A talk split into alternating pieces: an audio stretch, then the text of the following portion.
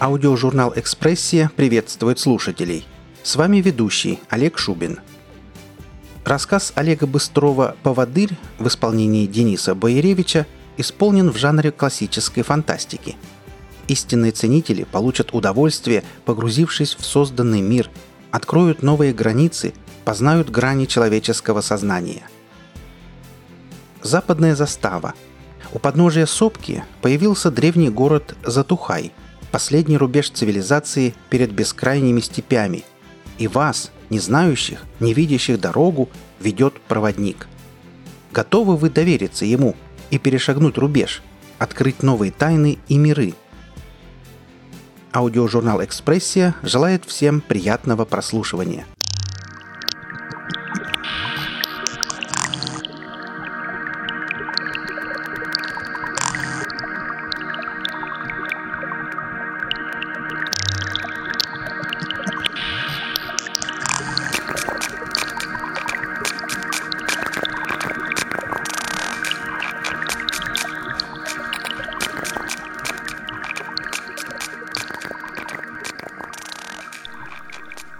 Сопку видно отовсюду.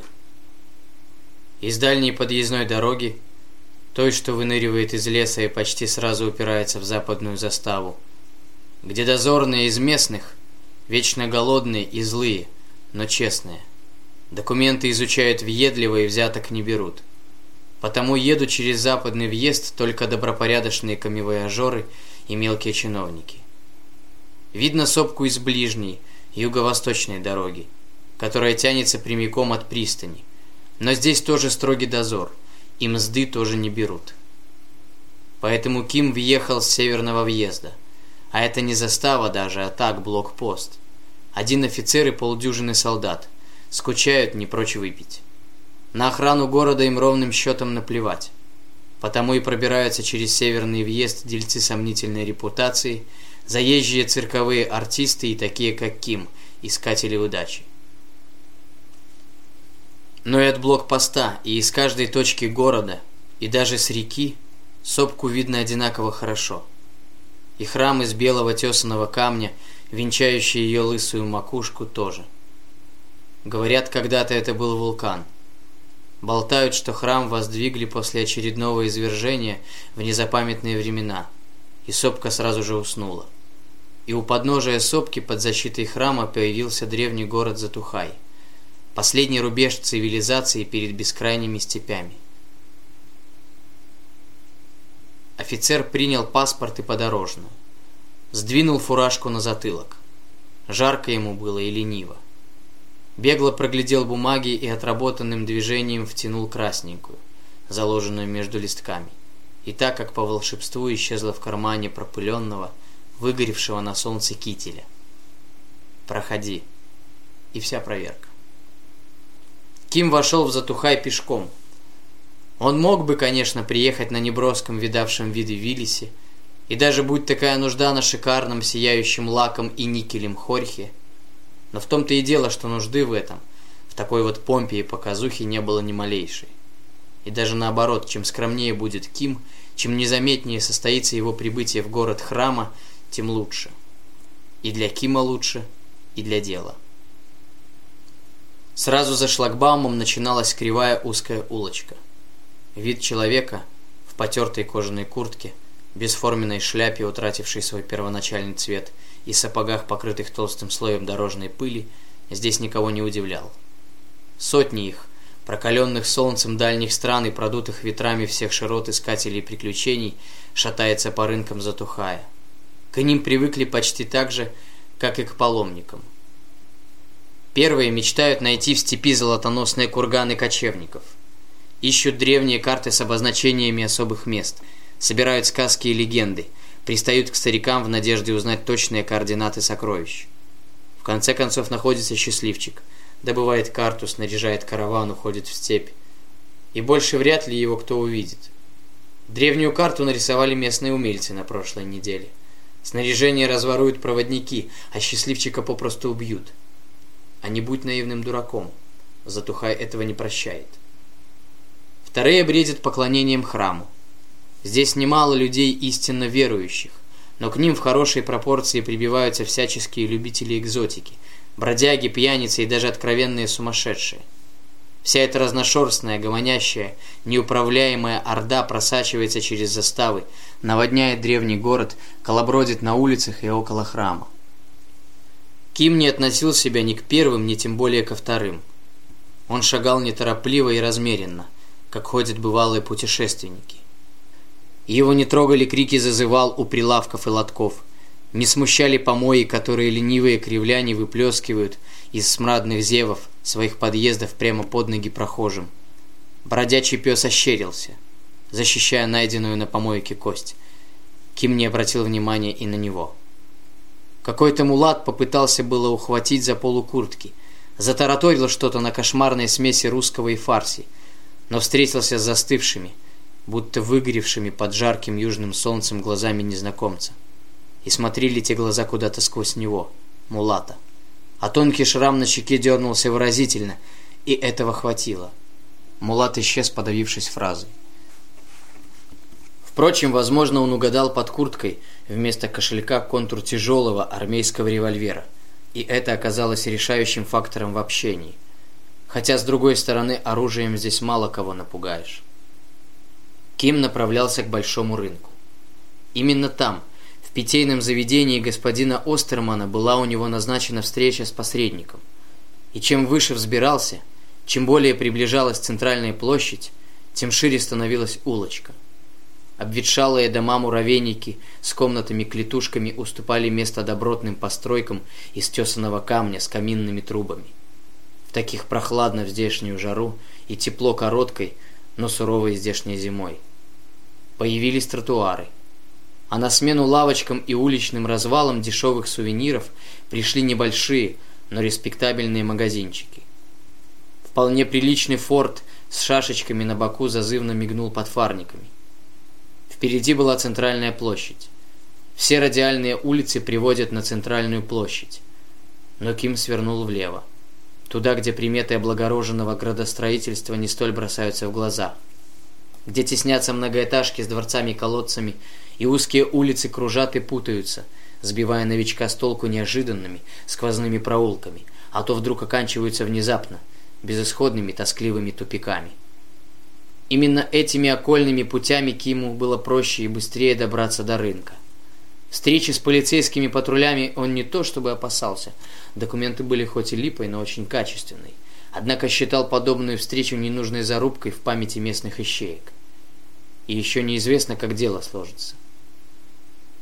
Добрался, однако, без приключений. Рынок гомонил на тысячи ладов. Десятки языков и наречий. Сотни лиц разного цвета кожи. Изобилие товаров. От нежнейшего инжира и краснобоких крепких яблок до новенького трактора Крот-2, способного рыть каналы и орыки даже в самых южных областях Республики Крива, где, как известно, сплошь каменистая пустыня. Но Кима не интересовало все это изобилие.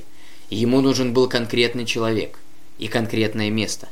Питейное заведение Остермана, спрятавшееся в неприметном уголке за павильонами с мясом и фруктами. К заведению вел проход, оканчивающийся парадным входом с грубо намалеванной вывеской, но имелось три выхода, что было очень удобно для посетителей определенного рода. В небольшом полутемном зале плавали клубы табачного дыма. За грубо сколоченными столами сидели крепко скроенные мужчины – пили черное, как египетская ночь, местное пиво, гоготали, сквернословили на русском и немецком, шептались на магрибском наречии арабского и фарси.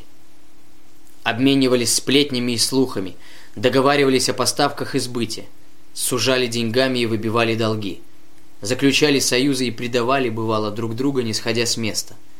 Ставили на кулачных бойцов, схватка которых ожидалась вечером. Ким прошел в дальний угол зала – отгороженный резной перегородкой, образующей что-то вроде ширмы. Тут же появился официант в несвежей куртке и спросил по-немецки, чего желает господин. «Красного вина», — ответил Ким по-русски. «И скажи хозяину, что тот, кто должен был прийти незамеченным, пришел». «Не извольте беспокоиться», — ответил половой на чистейшем русском и бледно улыбнулся. Через минуту перед Кимом стоял запотевший кувшин и стакан — А еще через недолгое время, не успел посетитель допить первую порцию, за стол подсел человек. Щуплый, узкоплечий, в нелепой кепке восьмиклинки и кургузом пиджачке.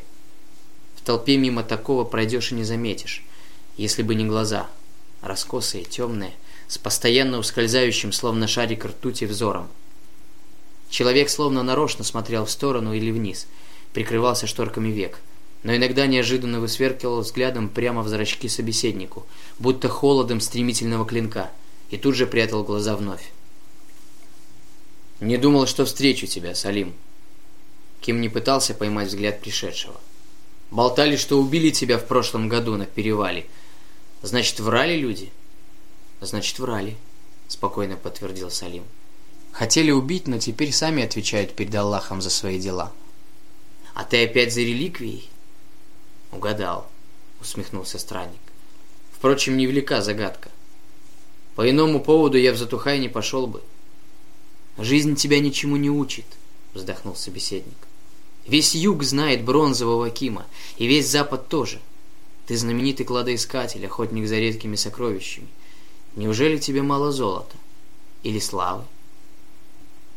«Ни того, ни другого много не бывает, Салим. И дело даже не в золоте хотя полтора пуда благородного металла, плюс без малого две тысячи карат драгоценных камней, такой куш вскружит голову кому угодно, даже самому опытному именитому копателю. Но было бы золота и камней меньше, я все равно пришел бы. Хочу победить храм, или сопку, или их вместе взятых. Мне всегда казалось, что добывать клады для тебя прежде всего спорт, покачал головой Салим, глядя в стол. — но иногда игра может стать опаснее войны. Оплата за удовольствие превышает размер самого удовольствия. Если только эта плата сама не стала развлечением. Я так и думал, что отговаривать тебя бесполезно. Налей мне вина. Коран ведь запрещает пить вино, усмехнулся Ким, подавая знак официанту. Я тоже копатель и давно живу не по Корану, спокойно ответил собеседник, принимая от проворного полового стакан. Наливай, не скупись. Каждый поход за реликвией – это как тризна по самому себе. Сопку видно отовсюду, и храм видно отовсюду. Кто его воздвиг, не помнят даже старики, может только историки. Маленькая кучка специалистов знают, чьи руки сложили белоснежные тесанные плиты. А молодежи все это неинтересно. Им долго внушали, что Бога нет – и лишь человек есть единственная движущая сила Вселенной. Люди предпочитали не помнить древних богов, старались не замечать и более поздних, а храм привлекал только туристов. Но времена менялись. После развала империи, когда слишком многие вдруг возжаждали самостоятельности, маленькая республика не отстала от других, более крупных и богатых своих собратьев. Отделилась от могучего северного соседа – стала свободной и независимой. И первое, что сделала новая власть, переименовала все, до чего дотянулись руки. Ну и, конечно, появились собственные флаг, гимн, язык и валюта. Однако жизнь быстро внесла коррективы. На государственном языке говорили только официальные лица в телевизоре. Национальные флаги обвисали разве что над присутственными местами в столице, а из денег хождений имели преимущественно рубли и доллары. Местные разноцветные фантики с обилием нулей в номинале популярностью не пользовались. Вот тут-то и вспомнились древние верования. Возвращение к истокам и возрождение национальной культуры потребовали реанимации старозаветного культа, почти языческого, с божеством забытым, странным и немного пугающим. Тем не менее, храм был объявлен местом отправления молитв, обрядов и других культовых действий, и очень быстро появились священнослужители – а еще чуть позже явилась реликвия. Фигура божества, сделанная из чистого золота и украшенная драгоценными камнями. Хранилась она совершенно открыто, на специальном алтаре. Только на ночь храм запирали. С тех пор и пошли в затухай паломники. Салим подлил себе вина. «Ты был первым, кто захотел заполучить приз из храма», задумчиво произнес он. «После тебя приходили еще двое – им хватило по разу, ты же суешь голову в западню повторно. Что это, смелость или глупость? Достойная похвалы настойчивость, улыбнулся Ким. Улыбнулся, хотя было совершенно не смешно. Сопка отдавала жар, накопленный в течение дня под лучами беспощадного солнца, и оттого казалось, что движешься в киселе, призрачно-серебристом, знойном, вязком. Дорога к храму, вытоптанная тысячами ног естественная лестница с широченными ступенями и светильниками на шестах по обеим сторонам, осталась с наветренной стороны. Здесь же, на подветренном, более крутом склоне, змеилась едва заметная тропка меж старых осыпей и скоплений валунов. И в тени этих нагромождений мерещились мрачные чудовища, с ненавистью взирающие на чужаков и ждущие только удобного момента, чтобы наброситься. Для похода специально выбирали лунные ночи. Храм не охранялся. Никаких ночных дозоров. Запоры на воротах совсем смешные. Ребенок гвоздем откроет. Но днем любители поживы соваться за реликвией не решались. И дело даже не в полицейских патрулях и присматривающих за порядком священниках. Хотя и это все было. А в паломниках. Вот кто никогда не позволил бы подозрительным визитерам не то чтобы притронуться к идолу, но даже приблизиться на опасно близкое расстояние. Разорвут голыми руками – Ночью же эти добровольные фанатичные стражи разбивали лагерь у подножия и разжигали костры. Кто-то укладывался подремать, завернувшись в плащ, но другие, какая-то часть, всегда бодрствовали, присматривая за дорогой. Зато за противоположным склоном не наблюдал никто. Они договорились идти втроем. Ким, Салим и местный проводник, обещавший показать более-менее прямую и не слишком крутую тропу. Проверенный со слов Салима и надежный проводник. Кто бы мог представить, что именно в эту ночь у мужика начнет рожать жена.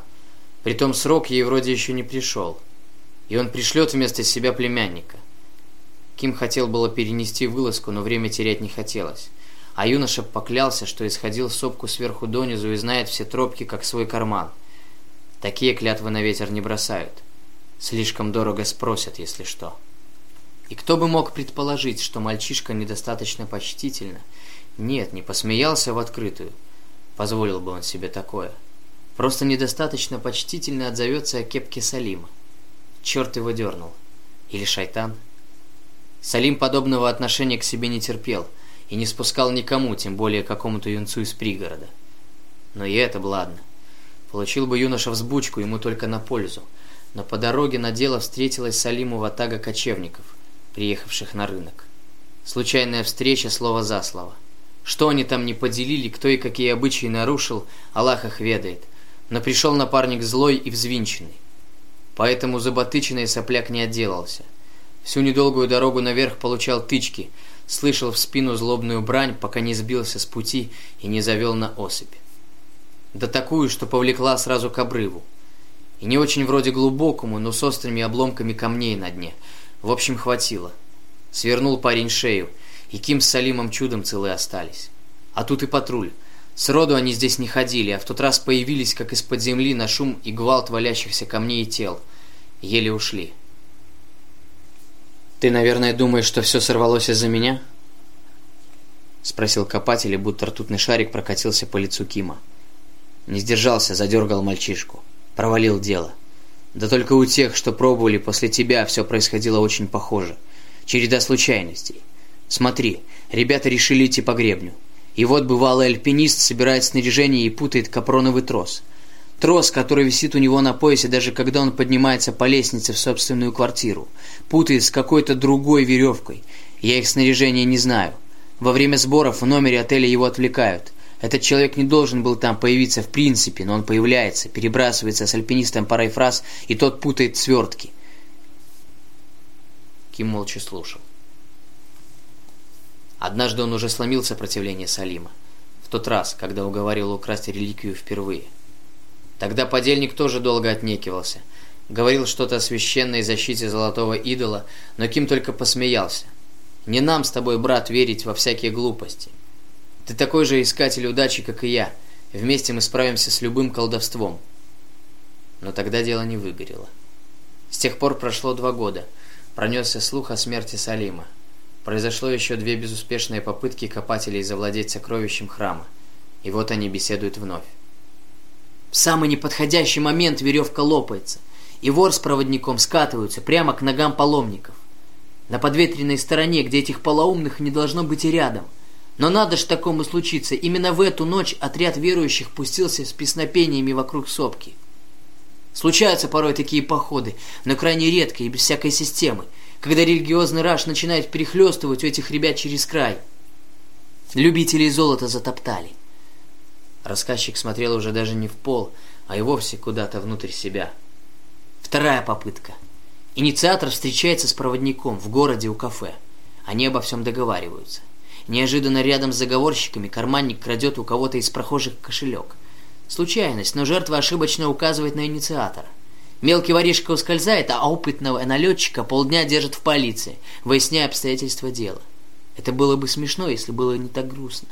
Ладно, разобрались, отпускают. Но на выходе налетчик сталкивается нос к носу с инспектором полиции, который ловил его несколько лет назад в столице. Полицай только что переведен в Затуха и прибыл в город всего 20 минут назад. Вместо похода к храму парень садится в тюрьму, и золото будет интересовать его теперь не скоро. «Ты снова хочешь рассказать мне про обережный круг?» — усмехнулся Ким. «Да и ты зря смеешься, подельник. Светлые, будто выгревшие летнее небо глаза встретились с темным и острым, как стилет, взором. Это оберег. Его намолили священники, знакомые с древними традициями и заговорами. Его поддерживают паломники своей святой верой. Ты никогда не задумывался, почему нет охраны возле столь ценной вещи? Ее не нужно. Всякий, кто идет к реликвии с темными помыслами, обречен. Череда случайных совпадений, глупых провалов и ненужных смертей будет бесконечной. Ерунда. От случайностей не застрахован никто. Даже самый лучший план может сгореть из-за мелочи. А легенды древнего храма давай оставим священникам. Мы сильнее предрассудков. Твоя уверенность проистекает из невежества. Ким. Ты отказываешься идти за золотом? Я этого не сказал. Так говори по делу. Я для того сюда и пришел, Салим.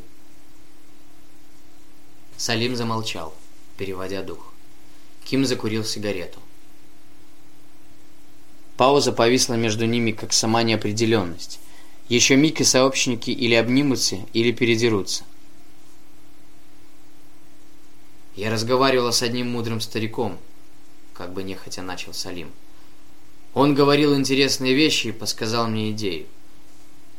Только не торопись с выводами. Ким курил. Лишь дернулся шрам на щеке. Вор не может пройти к. И проводники, которых мы нанимаем за деньги, тоже не могут. Они знают цель вылазки, а потому, считай, тоже воры. А оберег построен из случайностей, препятствующих движению. Старик сказал, все мы в этом мире связаны незримыми нитями. Желания, мысли, стремления. Эти нити сплетаются в тончайшую сеть, и там, где они пересекаются, образуются как бы островки, как бы камешки выступают над водой. Знаешь, в ручье вроде лежат отдельно друг от друга, это нам так кажется. Потому что мы не видим под водой связующих нитей. И что? Напряженно спросил Ким. Есть люди, которые могут по камешкам переходить любой ручей, не замочив ног. Знаешь, этакий счастливчик. Делает все играючи, вроде случайно, и все в его пользу. Скачет по камешкам. Ты можешь найти такого счастливчика? Приподнял бровь Ким. Счастливчики в Затухай последнее время не забредают, усмехнулся Салим. Но есть другие. Эти еще похлеще. Они не скачут, а бредут и ставят ногу твердо и именно в ту точку, которая нужна. Не рассуждают, не имеют корыстных интересов, ни от чего не зависят. Путь дурака в любой сказке – череда глупостей и случайностей. Во всяком случае, с точки зрения здравомыслящего человека. Но именно он, дурак, обыгрывает своих более сильных и хитрых соперников и получает главный приз. Такой может по камешкам зайти за оберег и выйти обратно. Кто он? Ипат, иродивый. Толчется на рынке. Что ж, усмехнулся Ким. Если в ларце замочек с секретом, то и ключ должен быть с фигурной бородкой. Ипат смотрелся натуральным нищим идиотом. Хорошо хоть не кликушей, этих кем на дух не переносил. Все самые отъявленные проходимцы из среды паломников, а с ними и конченные сумасшедшие, оказывались со временем на рынках затухая в роли провидцев, прорицателей и предсказателей. Отчаянно голосили, мололи всякую чушь и были при этом приставучими, как репей. Прицепится такой со своими откровениями. Семь потов сойдет, пока стряхнешь. Ипат выглядел поприличнее. Лохмотья, конечно, живописные, котомка, это как уж водится, но вел себя тихо, лишнего слова не говорил. Только улыбался беспрестанно и смотрел на мир голубыми, ясными глазами, наивными, как у ребенка. Одно слово – блаженный. Они выловили его ближе к вечеру, у овощных рядов. Ипат выпрашивал у торговки капустный лист. Изрядно ей надоел и был бы, наверное, бит, если бы не Салим. Он купил убогому и капусту, и морковку. «Нам нужно пройти в храм», — объяснял копатель хрупающему морковкой Ипату. «К реликвии. Пройти незаметно». «Ага», — кивал тот. «В храм. Незаметно». «Да, незаметно. Пройти и выбраться. Мы просим тебя помочь. Ты сможешь провести нас в храм?» «Ага, смогу». Часто-часто кивал Ипат и улыбался. У Кима складывалось устойчивое впечатление, что Иродиева не понимает суть просьбы. Действительно, доступ к идолу открыт весь день. Нет ничего проще. Выходите на основную дорогу и идите. Хоть в компании, хоть сами. «Ты должен понять нас, Ипат», — вмешался Ким в беседу. Вечером скрытно нам нужно пробраться в храм, чтобы не заметили паломники, которые стоят лагерем у подножия. Мы сделаем одно очень важное дело, а потом ты незаметно выведешь нас с сопки. Ага, обрадовался Ипат. Вы хотите забрать реликвию? Знаю, знаю. Тише ты, шикнул на него Салим. Да, божество нужно перенести в другое место. Но об этом никто не должен знать. И ты будешь молчать и поможешь нам. «Хорошо, пойдемте». «Куда?» – не понял Ким. «В храм за реликвией». Чертов тупица. И этого человека Салим предлагает брать в проводники? Да он рехнулся. «Подожди, Епат!» – пошел Ким на второй заход, скрипя сердце. «Мы же говорим, вечером, то есть когда стемнеет, незаметно». «Я понял». Юродивый вдруг перестал улыбаться и посмотрел своими детскими глазами осмысленно – и чуть-чуть печально. «Зачем ждать темноты? По-светлому удобнее». Объяснение прозвучало так просто, будто речь шла о рыбалке. «Погоди!» — напрягся Салим. «Ты хочешь сказать, что удобнее забрать реликвию сейчас? Не ждать темноты, не прятаться?» «Да, нужно идти сейчас». Ипат шагал впереди слегка переваливающейся походкой, выворачивая к наружу стопы но двигался при этом ловко и быстро, проскальзывая сквозь гомонящую толчую рыночной площади. Ким едва поспевал за ним, и порой ему казалось, что крикливые и прилипчивые обитатели рынка не замечают Еродивого. Стоило тому приблизиться, у каждого появлялось какое-то неотложное дело, необходимость повернуться или сместиться. И всякий раз получалось так, что кривляне отворачивались от Ипата и уступали ему дорогу. Вроде не намеренно. Идти получалось быстро и удобно. Миновали рынок, начались городские улочки. Никому не было до них дела. Навстречу вывернул полицейский патруль. Ким внутренне напрягся. Но насупленные полицаи рысью проскочили мимо, даже не взглянув на странную троицу. Следом еще один патруль, уже бегом, в ту же сторону, и, наконец, армейский Виллис, набитый солдатами. Редкие прохожие оборачивались, недоуменно пожимая плечами. Салим окликнул на фарсе какого-то смуглого, сутулого человека в халате. Тот затараторил, ожесточенно жестикулируя. «Что он говорит?» — обернулся Ким к подельнику. «На рынке большая драка», — ответил Салим. «Кочевники схватились с местными торговцами. Давненько такого не было. Сейчас вся полиция бросится туда наводить порядок». «Отлично. Значит, у храма патрулей не будет». — улыбнулся Ким. «Я начинаю верить в твой ключик, брат». Вот и вытоптанная площадка у подножия сопки, где разбивают свой лагерь паломники. До закрытия храма еще оставалось порядочно времени, но жизнь здесь уже бурлила. Посреди площадки появилась импровизированная кафедра из фанерных ящиков из-под консервов. На это шаткое сооружение взобрался некто, с гривой спутанных седых волос. До глаз заросший такой же бородой и в изодранном балахоне. Некто явно готовился вещать. Уже раздавались первые неразборчивые фразы, выкрикиваемые резким дребезжащим голосом. Очередной проповедник с очередной чушью о божественном, о призвании, о поклонении высшим силам. Все они говорят примерно одно и то же. Однако этот кликуша явно пользовался особым расположением аудитории.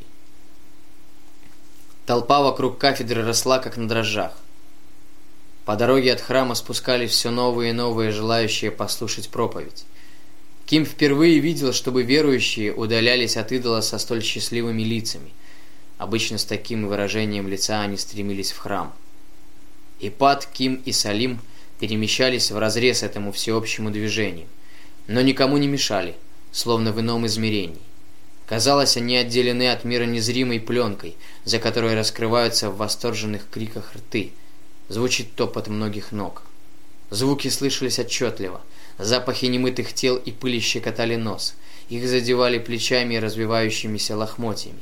И при этом будто не замечали, не обращали на троих молчаливых путников внимания будто были они тенями на песке. Дорога к храму пустела. Она поднималась широченными природными ступенями, натоптанными тысячами ног, и была совершенно свободной и открытой. Ни полиции, ни добровольных сторожей. Даже священников не было видно. Ипат все так же вышагивал своей странной походкой. Он тоже не обращал внимания на происходящее вокруг. Ким с Салимом шли следом, еще оглядываясь, еще озираясь и выискивая приметы опасности, ожидая появления какой-либо преграды на пути к цели. Не верилось, что все может получиться так просто. Пришли, забрали реликвию и ушли. Но, похоже, дело шло именно к этому. В обозримом пространстве не наблюдалось никого и ничего, способного помешать задуманному. Когда вдруг дрожь прошла по земле. Дрожь эта, вначале мелкая и зудящая, быстро передалась телу, и Ким почувствовал, как уже дрожат его руки, ноги, шея. Потом сопка вздрогнула вся, от макушки до основания. Гулкий удар потряс окрестности. Взметнулась легковесная пыль, и Ким с Салимом едва удержались на ногах. Они остановились, не зная, что предпринять, и только Ипат продолжал идти, как ни в чем не бывало, своим переваливающимся шагом. Внизу за спиной неразборчиво каркал что-то над треснутым дребезжащим голосом проповедник. Тут из-за храма ударил фонтан серой пыли, и на фоне этой тусклой завесы плиты, что составляли тело храма, стали белее белого, и будто даже засверкали ослепительно в лучах заходящего солнца. Впрочем, быть может, это был обман зрения, но вот то, что просыпался древний вулкан, было очень похоже на правду. «Назад!» выкрикнул Салим. Но Ким завороженно смотрел на вместилище реликвии, которая была так близко, и сделал еще шаг. В недрах земли опять тяжело ухнуло, и в следующий миг проход разорвала уродливая трещина, на глазах превратившаяся в бездонный провал. Изгиб провала пришелся так, что Салим мигом оказался на самом краю. Почва ходила ходуном под ногами, искатель сокровищ неловко изогнулся, еще толчок — и он не удержался. Рухнул в открывшуюся пропасть. Лишь в последний миг успел сцепиться пальцами в край земной тверди. «Я же предупреждал!» — донесся из провала его крик. «Я говорил тебе, Ким, не суй голову дважды черту в пасть! Будь ты проклят, бронзовый!» Ким не слышал. И шагу ступить не мог. Он смотрел во все глаза, как Ипат продолжает идти по уже несуществующему проходу, Склона не было под его ногами, там уже зияла пропасть, что ровным счетом никак не повлияло на движение юродивого. Точно так же, чуть переваливаясь и выбрасывая стопы наружу, он шел на вершину сопки.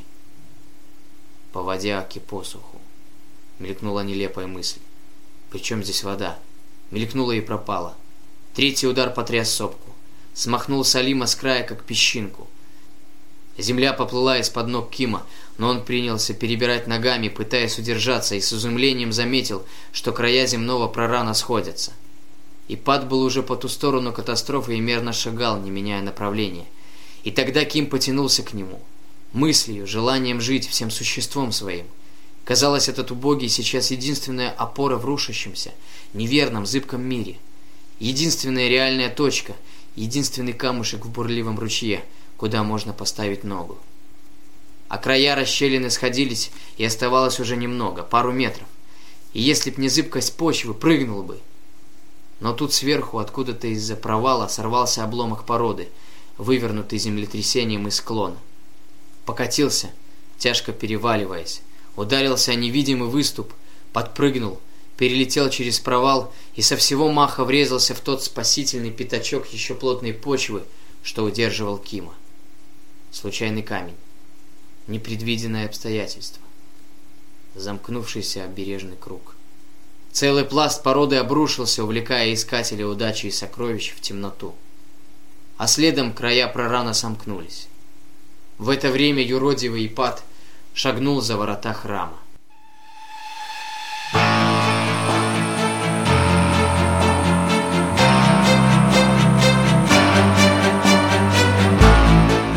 Вы прослушали рассказ Олега Быстрова «Поводырь» в исполнении Дениса Бояревича. Автору и исполнителю будет приятно услышать мнение о работе. Оставляйте пожелания в комментариях к этому выпуску.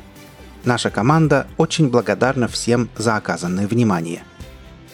Аудиожурнал «Экспрессия» желает вам прекрасного настроения. Будьте вместе с нами и до встречи в следующем выпуске.